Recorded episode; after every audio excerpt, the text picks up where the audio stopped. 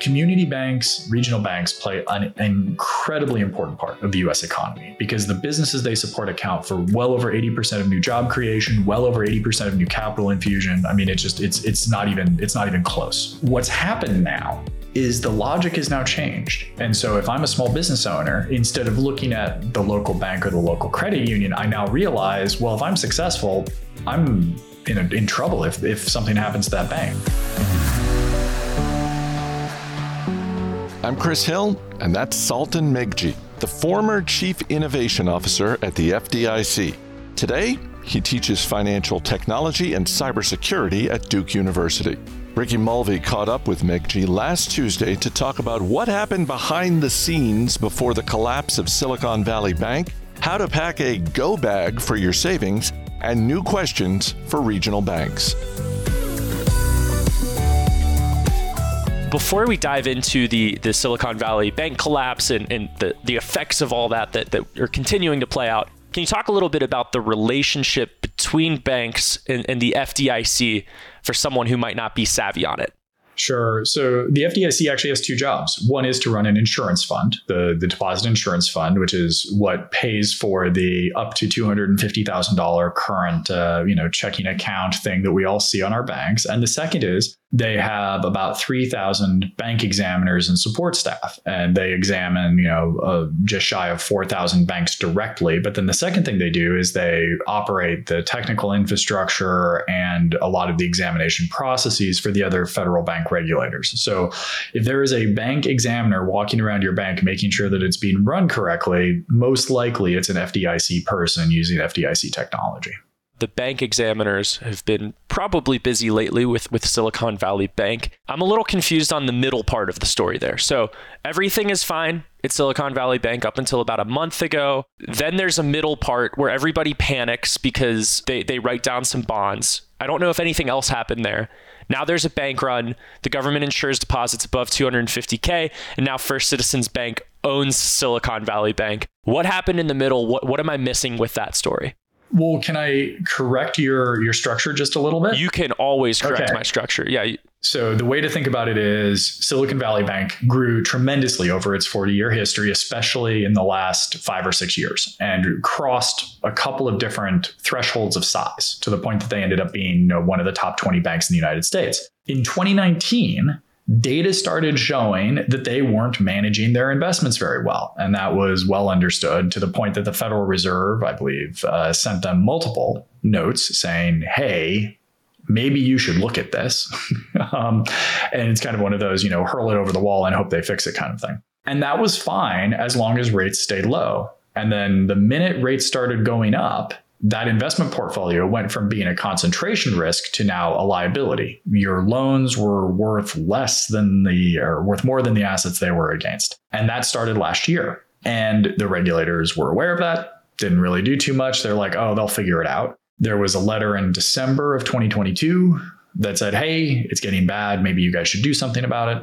And then it kind of spiraled out of control because somebody actually started noticing that the bank balance sheet was pretty terrible and Silicon Valley Bank realized they needed to raise some money. They needed to put more assets on the books. Goldman Sachs apparently was hired to do that and completely failed to get anything good, mostly because of bad press that was coming out around the same time. And this is about a week before the bank run occurred. And then on Thursday, you know, six different things all happened at the same time that led to that middle part that you're talking about. And that's really how we, you know, so for, to me, the middle part of your story goes from 2019 until that Thursday. That's that's fair. I think to the outsider perspective, though, the depositors and the, the investors watching Silicon Valley Bank, there wasn't. They were being told by the bank's leadership, "Hey, there's nothing to worry about. We're one of the safest banks in the world. We're we're fine over here."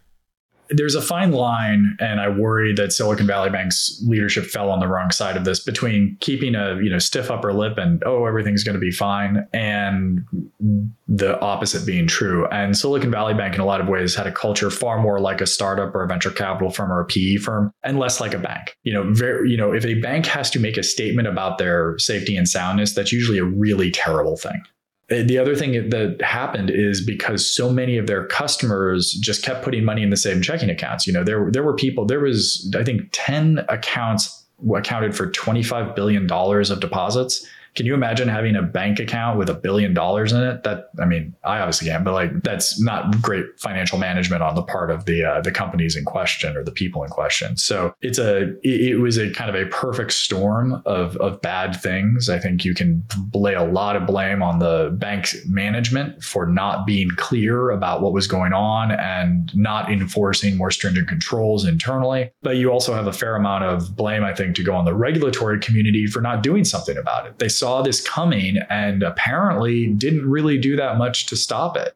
One other way the regulatory community is getting a lot of attention is that this idea that all banks now have this implicit insurance, especially regional banks. So they may not be covered by by uh, being a systemically important bank. However, small banks are now essentially being told, to my understanding, by the Treasury and the FDIC that your deposits are safe even above 250k without paying necessarily into that insurance fund. What are the consequences of, of this implicit insurance? Who, who pays for it? Is this is this worthy of, a, of attention? Well, it's an interesting point that you bring up because since really 2008, the global systemically important American banks have had that. It's been a very implicit thing, and there's a very small list. I'll use JP Morgan as an example. It doesn't really matter how much money is in your JP Morgan account because it's so deeply coupled to the Treasury of the United States. You're insured because if JP Morgan goes under, the US government goes under, right? This non voted on, non policy, outside of statutory authority shift that says regional banks now get the same thing is in lieu of Congress acting in, you know, logically and, and following the law that the FDIC cannot say this. It is a violation of existing law for them to say this. Now, what the Treasury Secretary and the rest of the, the FOMIC, this is like the financial regulatory leadership of the United States, have decided to do is say, listen, we will categorize any bank as systemically important to make sure that we do this because we don't want a bank run. And that's where we are now. Now, it needs, I think, to kind of dot I cross T correctly, the Congress to vote on. So that's part one. Part two is the insurance fund cannot cover this, full stop you know, the insurance fund actually, as of today, is basically zeroed out between Signature and Silicon Valley Bank, between what they already had to pay out when the runs happened and when they were shut down, but then also the liabilities of Silicon Valley Bank that are now owned by the FDIC. I think they've got about 15 billion left. Three weeks ago, they had about 130 billion. And so that's that's basically done. They can't afford another run, which is I think why First Republic hasn't been put into receivership personally because of the deposits.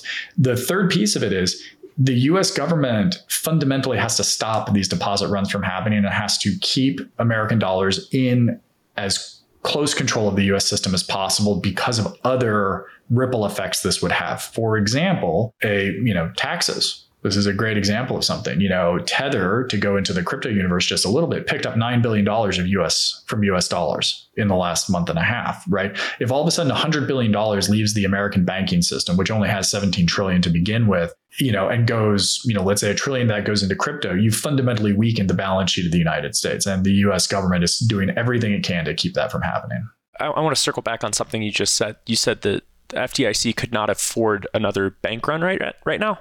Uh, the the deposit and the deposit insurance fund, if you do the math between the checks they had they're having to write for Signature and Silicon Valley Bank, wiped out 85, 90% of the of the deposit insurance fund. Last time that happened was 2008. And what happened was the Federal Reserve and the Treasury got together and said, well, we'll just back it by the, the full faith and credit of the United States government. And they fed it in there. And then it spent a few years re, you know, upping the assessments that the banks were charged to then reload, to regrow that. You can actually, it's published. You can actually go and look at that curve where it went, it was very high, 2008, went to zero, went into negative actually, and then kind of crawled its way back up until, you know, three weeks ago so one of the lessons seems to be that if if the FDIC comes knocking at your door, perhaps they need to knock twice if they if they ignore your first call. What do you think are the lessons being learned from from the Silicon or what are the lessons from from the Silicon Valley Bank collapse? Do you think bankers and regulators are learning them? No. I mean, simple. I think if you watched the Senate Banking Committee hearing today, you saw, you know, kind of the old guard preaching the old ways, you know, the the politicians giving their talking points, but fundamentally it's not actually changing anything. You know, they they spent a lot of time today talking about the tools at their disposal. Fact is they had the data, they had the tools and they weren't acting the right way. So when I think about innovating and transforming, you know, and keeping things like this from happening again, I think about three things. I think about the technology, I think about the process, and I think about the people On the technology side, you know, there's a big tech upgrade needed. They need to be able to be getting data in real time. They need to be analyzing it in real time. They need to be doing, you know, kind of a far better job of risk management on these bank balance sheets. And that's across the regulatory system. The second is the processes that the organizations use need to be far better. So, for example, if I was the chair of the FDIC, I would require any bank in the United States, their chairman to call me, literally pick up the phone, call me and tell me if you see more than 1% of your deposits leave in a 24 hour period or if the aggregate over three days is 2% or something like that, right? If we knew that, that would fundamentally alter how we think about that institution, how we think about the management, et cetera. Number three is the people involved. The, you know, there are roughly 4,000 bank examiners in the United States. The vast majority of them work for the FDIC those people should be held accountable to ensure that they aren't just sending memos. They're saying, listen, your balance sheet is off by X. Rates are going to continue to go up for the next year, probably. We're looking at a target of five, let's say. If that happens, you have two days to come back to me and tell me what that does to your balance sheet. And if you can't do that, then great. I'm going to tag you on your examination and you're going to have to really, you know, come to the principal's office and tell me what the heck you're actually doing. And the fact is, is none of those three things have been happening. Going back to the to the regional banks, if you're a small to medium sized business, and I, I, think a lot of them are thinking this right now, why would you do business with with a regional bank if if you know it's not systemically important? Well, now the the the the the logic that you would use as a small business owner is different, right? Up until, you know, the last month or so, generally speaking, the big banks were better for consumers, the small and regional banks were better for businesses. They had more organized products and services that made more sense. They were a little closer. If you were a Main Street business, it was easier to work with a Main Street bank because they understood you. You know, you're, you're you got a car dealer, you've got a coffee shop, whatever. You see, you know, there's a bank three doors down. It's an easier thing. It's easier to get lending and credit facilities without, you know, some guy in New York deciding that you aren't cool enough or Silicon Valley deciding you're not cool enough, right? Community banks, regional banks play an incredibly important part of the US economy because the businesses they support account for well over 80% of new job creation, well over 80% of new capital infusion. I mean, it's just it's it's not even it's not even close. What's happened now is the logic is now changed. And so if I'm a small business owner, instead of looking at the local bank or the local credit union, I now realize, well, if I'm successful, I'm in, in trouble if, if something happens to that bank. And so now the calculus of where I put my money and how I operate is radically different. So I might keep some deposits in a community bank, but I also have an account with a GSIB. We're going to see a significant recalibration of deposits on the consumer side, it's already 85% within, I think, seven banks.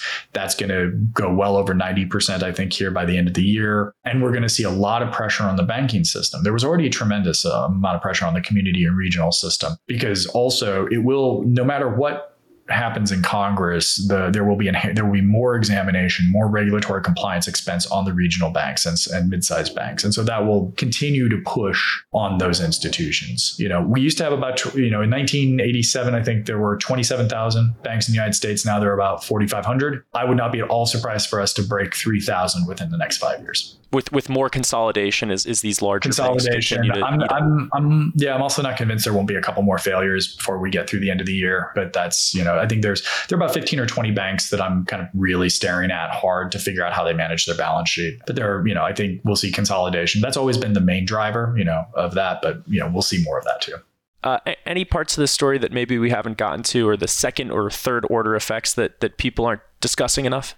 Yeah, I think commercial real estate is something to pay a lot of attention to right now. I think the bonds side of the story is something to pay a lot of attention to right now. I think as we get through, as we go conceivably into this recession, you know, later this year, which seems to be kind of a fait accompli at this point, there are a lot of banks that have made a bunch of investments that are now worth less than they need to be in order for the banks to survive and so there's you know and they're going to be looking for the fed to to you know kind of balance you know the the drop off in rates and the drop off in in the recreate the the reactivation of more quantitative easing that whole story over the next you know let's say 9 to 12 months i think is going to be far more important than anything we're talking about right now Wow. And I mean, with respect to the recession coming, I, I, feel like a recession has been six months away now for about the past 18 months.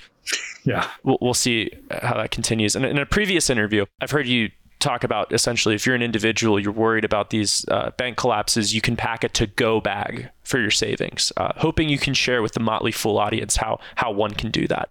So it's really easy. I always keep a clean bank account with you know far less than the whatever the depository insurance number is at a GSIB. Just you know one that I know isn't going to fail. I always have a clean credit card. I always kind of keep them all separate, use them just enough they don't get shut down, but basically create a parallel siloed financial infrastructure. And that is absolutely critical now because it, you know I, I think I'm I'm I'm fairly well quoted as saying I think there are only two banks in the United States that I that I think are kind of fully cyber doing the cybersecurity correctly and, and managing that correctly. And so you got to worry about ransomware. And it's it, to me there there are two levels of concern. One is can I pay my bills today? Can I, you know, get a cup of coffee? Can I buy my groceries, pay my electric bill, whatever? The second order is is the institution and the structure itself I'm operating inside of something that I can rely on long term. I worry tremendously about raising the debt ceiling because that will impact the value of the US dollar, which then value, you know, credit ratings, et cetera. You know, you go down that list, right? It, at some point, I it is entirely possible two years from now that I will find a way to operate in a in a non-banking infrastructure that is independent of the US dollar, just because I'm not 100% certain that a silly political fight in DC won't devalue the US dollar so much that it becomes an inaccessible, you know, payments infrastructure for me. I'd be remiss if I didn't ask you, what are the two banks that you think are doing cybersecurity correctly? Or can you not uh, say? I never, I, I never, I never name those two. All right. Well, fair enough. We'll, we'll uh, maybe we'll chat after the program. Um, speaking of financial regulation, though, Binance is in a lot of trouble in non-bank institutions. They've allegedly encouraged customers to use VPNs, virtual private networks, to circumvent trading restrictions both in the United States and China. They have hit a hat trick, in my opinion, by angering the U.S. Commodity Futures Trading Commission, the IRS, and the Chinese government. What are the laws that Binance was allegedly helping those customers circumvent? I mean, it's it's it's an incredible list of laws that they are alleged to have violated. You know, on the on the People's Republic of China side, it's basically anything related to crypto and anything related to a Chinese uh, PRC citizen doing banking outside of the PRC, right? I mean, it's the laundry list, right? On the U.S. government side, it's everything from tax evasion to money laundering to facilitating the financing of terrorism. I mean, you just go down the list. It's it's an incredible list. And by the way, it's not just the IRS, right? I mean, they they they're I think there's more to come on on the Binance story. And certainly, if if what we're seeing, you know, if you take what has been uh, they've been accused of doing as it relates to the PRC, and you take what they've accused of doing to the United States, there's a bit of overlap in that Venn diagram. I'd be curious, you know, how how you know how much bigger the the one circle that surrounds them all actually is. But it does, you know, to me say Binance is is probably one of the riskiest organizations right now to, to do something with, whether you're a US citizen or not. I mean, if you can upset the US and, and PRC government at the same time, I mean, you know, good luck. You know, I'm, I'm curious what the shallow grave you'll eventually be found in. Organizationally, I mean, right? Binance claims that it was their angels, volunteers who were helping customers circumvent trading restrictions. These are folks on Discord, Telegram, not tied to the company. Looking at your Twitter, I, I think you disagree with that claim from Binance. You know, I, I have to admit to having a degree of, uh, of personal impact here that I should disclose. Um, a quote unquote volunteer army related to a specific crypto project recently, you know, tried to deepfake me and use my voice to shill for a product that is currently being sued by a US regulator. And so these volunteer armies used by various crypto projects or crypto companies, it is, I think, going to come out very clearly that they are not independent at all. And they are funded, you know, one degree or another, directly taking strategic direction, et cetera, et cetera it's sort of like saying if you see an influencer on social media, like let's say on TikTok, shilling for brand X, of course there's a financial relationship there. Of course there's, you know, they're they're doing that on purpose. Maybe they're doing it to establish a bona fides. Maybe they're doing it because they're getting some crypto from one hidden wallet to another hidden wallet, right? That is an entirely that is entirely operating in this market. And so to me that is a weak argument and frankly one that is going to be very easy to prove that it's a weak argument. I got another dumb question for you. I can bet on whether or not an NBA team will win the championship with a futures contract with, with a gambling company. I can bet on the price of oil a year or two from now, and I can bet on a company's stock price. Why does the US Commodity Futures Trading Commission, why, why don't they want me to bet on the, the price of cryptocurrencies? Oh, such a great question, Ricky. You should ask them. I, I do not work for the CFTC. Probably the only thing the good that came out of that is their their argument about uh, Litecoin, ETH, and and Bitcoin, you know, not being uh, securities, which I, I I think was correct. But the fact is, the U.S. government is having what I call a Chinese Communist Party moment. They want to control and govern all financial activity you are allowed to gamble because there's a legal framework under which that operates that you cannot technically violate. And it took decades and decades for that to be created. The thing that is terrifying for, I think, most of the people in the regulatory community is they don't have a system that allows them to control how a US citizen operates in that environment. And if it is inside the US sphere of influence, can we collect taxes on it? right? A couple years ago, you know, I think it was 2021, IRS did a survey. Something like 40% of Americans that filed taxes said they owned crypto. I think that plus cash outflows through COVID into crypto and offshore really terrified a lot of people in the in the regulatory system, especially the IRS. Want to move on to one big fintech story in the news as you teach fintech at Duke University. Hindenburg, the short research firm. I almost said shirt research forum. The short research I, forum. You know, I, I would totally be up for signing on to a shirt research forum. Maybe, maybe some more uniform sizes. So, did anything in Hindenburg's research on Block, Jack Dorsey's financial technology company that has been accused of maybe opening the door too much to folks generating accounts to, to one address, being able to commit fraud, to give the extremely short version of a 100 page report anything in there surprise you is is someone with a foot in the fintech and regulate regulation world no, I, I, mean, lots of financial services firms do a lot of these things. You know, Wells Fargo has been called out multiple times for doing versions of this same kind of thing, creating fake accounts as one example, right? You know, for the last five years, we've seen a lot of people you know, in essence, one degree or another, exaggerate or or stretch where they were with something. And the problem I think that Block currently has is that their financial operations and revenue and margin and all that kind of stuff w- was not in line with what they were talking about publicly. And I think a bunch of people did some really high quality research and discovered there's a gap there. And that gap is an investable thesis, which now has opened the door to a bunch of other activities. You know, we have a, a financial system right now where some things are very transparent, some things are entirely opaque and the gap between those two is is alpha as we say right and the i think block is a great example of something that went from very small to, to medium to large very quickly and the math just doesn't seem to, to add up correctly in some of those cases I know there is a line somewhere between banks and fintech companies. I use Venmo for a lot of banking activities. A lot of folks use the Cash App for banking activities. Are those products banks? It's a great question. You know, my argument would be if your wallet is holding dollars and it's an American entity, it's a bank, right? That would be that would be an example, right? So Venmo's a bank, PayPal's a bank, Starbucks is an app, as the app is a bank, right? That is not the definition that holds up to legal standards, though, and that's not what we've established as a uh, as as a community around that. And so it, it's really there's there are banks. There are things that touch banks, and then there's financial services activities that touch them or touch banks as a gap, right?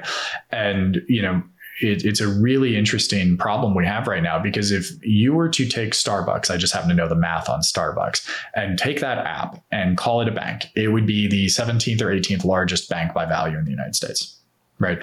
One of the video game companies, um, the, I can't remember what, maybe it's, yeah, I won't say the one, I, I don't want to say the wrong one, but one of the video game companies out there runs a tremendous amount of payments infrastructure because of, you know, people playing on it, buying loot boxes, et cetera. Like, that would be like the seventh largest bank in the United States if you called it a bank. And frankly, I think, you know, when you get to that scale, it does. We're going to have to create new regulatory systems and structures to allow for us to, to manage that because you talk to a, a younger person and you say, what's the difference between, you know, JP Morgan and Venmo? They don't know, they don't care. Now, some of that's because of the defunding of parts of our educational system, but the other part is, is they just use it like one, right? I have a, I have an exchange account and I have a card that's in my Apple wallet and so I can just buy stuff with it. I set stuff with it. You know, I don't know if I, you know, it, it is to a degree insured with air quotes around it.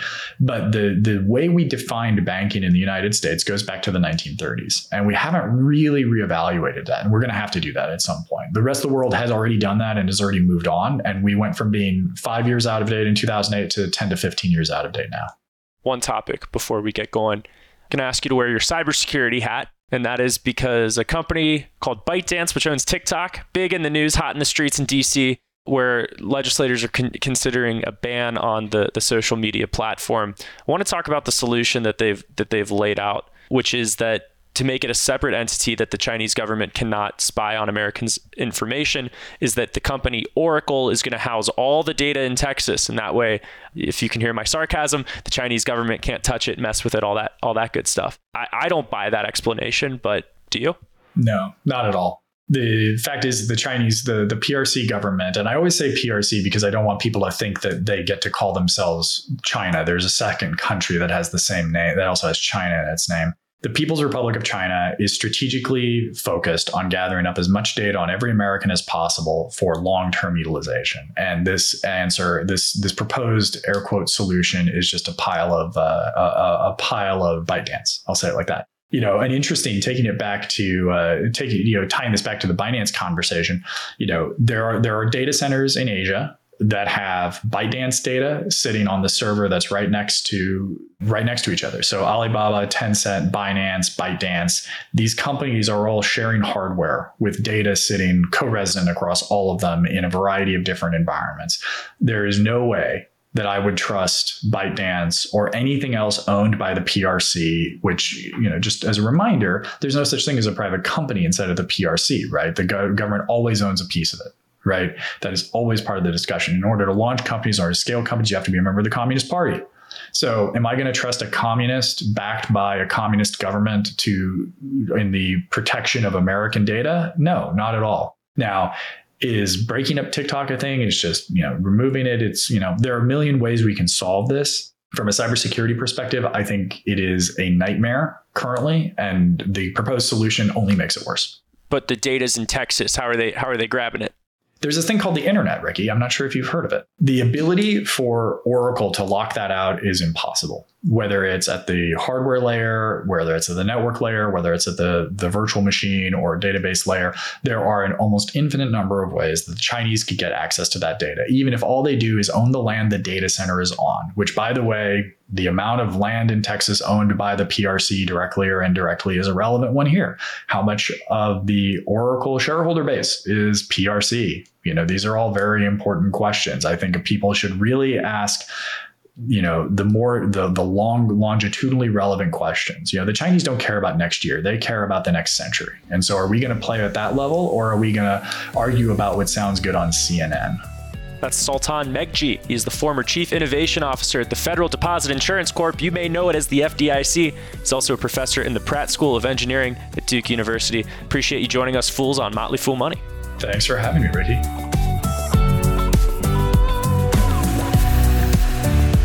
As always, people on the program may have interest in the stocks they talk about, and the Motley Fool may have formal recommendations for or against, so don't buy or sell stocks based solely on what you hear. I'm Chris Hill. Thanks for listening. We'll see you tomorrow.